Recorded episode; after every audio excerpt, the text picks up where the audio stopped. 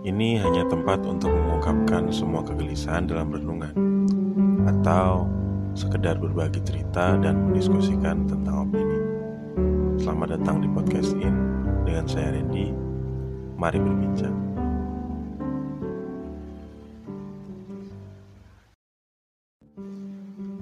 Hey, balik dengerin saya di podcast In Diskusi Opini episode 8 Sebelum kita ngobrol, terima kasih buat kalian yang udah ikutin podcast saya dari episode awal.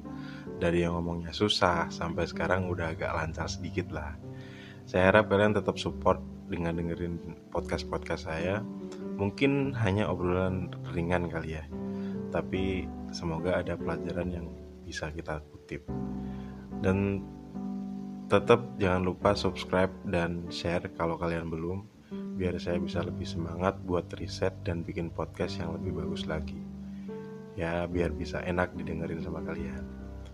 Oke episode 8 ini adalah tentang friendzone pertama kita bahas soal apa sih friendzone itu.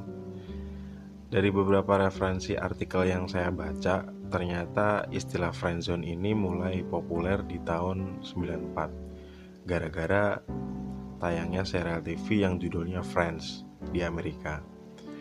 Jadi serial ini ceritanya tentang pertemanan tiga orang cewek sama tiga orang cowok. Mereka saling sharing soal kerjaan, problem keluarga, dan daily problem lah pokoknya. Ya kayak layaknya teman dekat biasa, singkat cerita ada salah satu cowok yang pengen hubungannya lebih ya lebih dari sekedar temen sama salah satu teman ceweknya ini Habis itu mulai deh populer istilah friendzone ini Terus apa sih artikulasi friendzone ini secara jelas? Jadi ini adalah sebuah istilah yang menggambarkan situasi di mana salah satu individu dalam hubungan pertemanan menginginkan perasaan dan hubungan yang lebih intens. Masalahnya terkadang keinginan dan perasaan ini nggak disadari sama partner atau teman lawan jenis. Alhasil, individu yang memiliki perasaan lebih ini terjebak dalam sebuah hubungan yang dinamakan friend zone. Nah, ini sumbernya waktu saya baca artikel di Pijar Psikologis. Kayak apa ya? Kalau saya bilang ini cinta bertepuk sebelah tangan yang berubah istilah aja. Bener gak sih? Atau cuma mirip kali ya? Ya emang friendzone ini jadi problematika sejuta umat ya. Bahkan dari 10 orang yang saya tanya soal pengalaman pernah nggak terjebak friendzone 9 menjawab pernah. Dengan berbagai macam case dan bermacam-macam rentan waktu. Ada yang cuma beberapa bulan bahkan ada yang sampai bertahun-tahun. Uh, pelaku atau orang yang terlibat friendzone ini benar-benar merefleksikan kalau cinta itu buta ya. Kayak nggak pernah capek buat terus memberi kasih sayang dengan semua apa pun yang bisa mereka lakukan. Yang jadi pertanyaan pertama sekarang, kenapa bisa kita terjebak di friendzone ini? Jadi saya harus ingetin emang cinta itu soal hati. Tapi hati itu hanya satu dari banyak faktor dalam hubungan percintaan.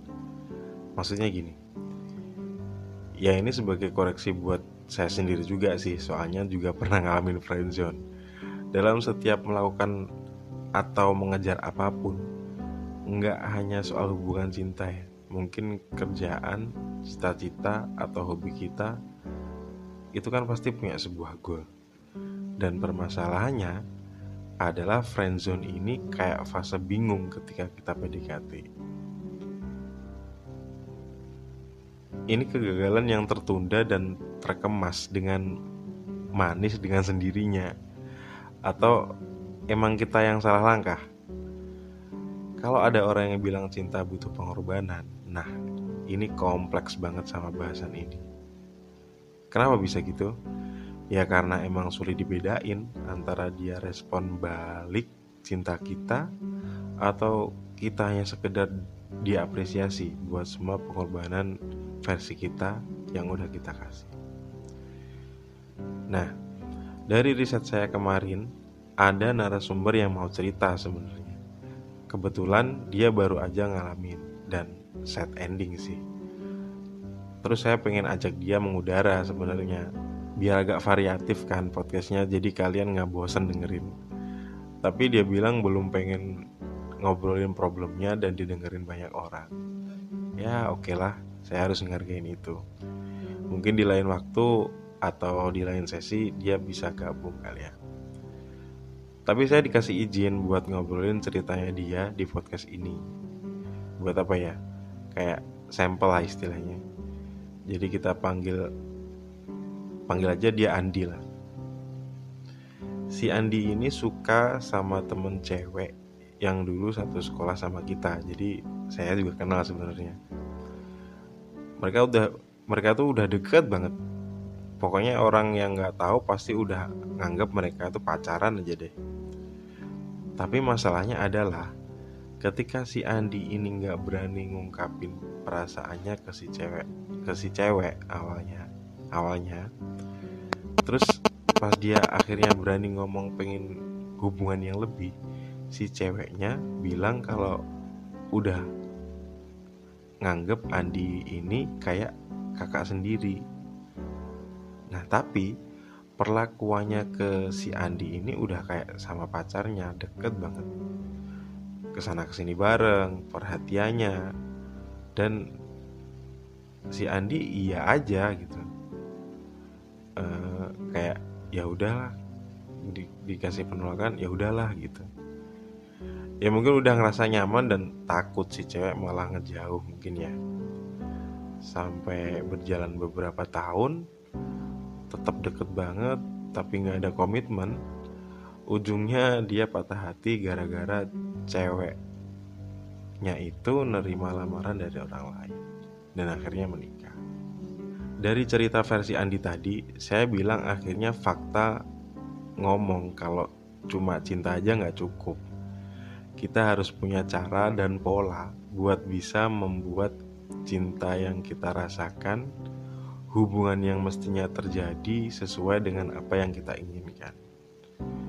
Dan saya nggak akan bicara tentang dia, tapi soal kita. Jadi apa yang harus kita lakuin? Yang jelas pertama kita harus mengurai hubungan yang kita bangun dari awal. Jangan sampai pengennya dia jadi partner hidup kita, ternyata dia cuma nganggap kita sebagai sahabat aja. Gimana caranya? Ya bilang dong, dia nggak akan tahu kalau kita nggak ngomong. Kita harus pertegas hubungan apa yang kita pengen sama dia. Tapi tentunya dengan berbagai faktor lainnya. Kayak bilang pas waktu yang tepat. Mungkin dia bener-bener nggak ngerti soal hubungan apa yang coba kita bangun dengan dia. Atau emang dia belum pengen punya sebuah relationship percintaan.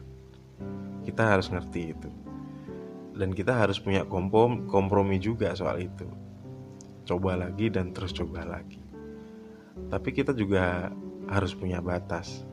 Kayak oh ternyata udah nggak bisa nih kayak gitu. Ya karena kita juga layak dapat sesuatu hubungan yang bikin kita senang dan bahagia. Kalau emang tetap stuck berarti bahagia itu bukan dari dia. Harus move. Dan kalau udah maksimal ternyata dia tetap nggak bisa sevisi misi sama kita mau gimana lagi? Gitu. Nah tapi ketika ditolak bukan berarti semua selesai. Bukan berarti kita udah nggak mau kenal lagi sama dia karena kecewa. Lebih bijak kalau bisa tetap berteman dengan dia. Ya pasti by proses kalau diingat pasti ngerasa sakit hati.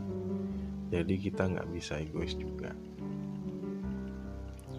jadi pada intinya menurut opini saya friendzone itu adalah case sebab akibat dari pola yang kita bikin sendiri sebenarnya ketika kita nyoba beberapa kali bangun sebuah hubungan yang lebih sama dia dan ternyata nggak dapat feedback yang sesuai harapan ya apa alasan kita buat tetap kekeh ngusahain itu. Itu hanya bakal menyakiti kita sendiri Karena harus diingat, ketika kita nggak membuat sebuah ketegasan hubungan ini mau ke arah mana, ya terus siapa lagi? Karena di setiap usaha, kita harus punya goal yang jelas. Jangan biarkan seolah kita dipermainkan oleh keadaan. Padahal aslinya kita sendiri yang membuat keadaan itu ada.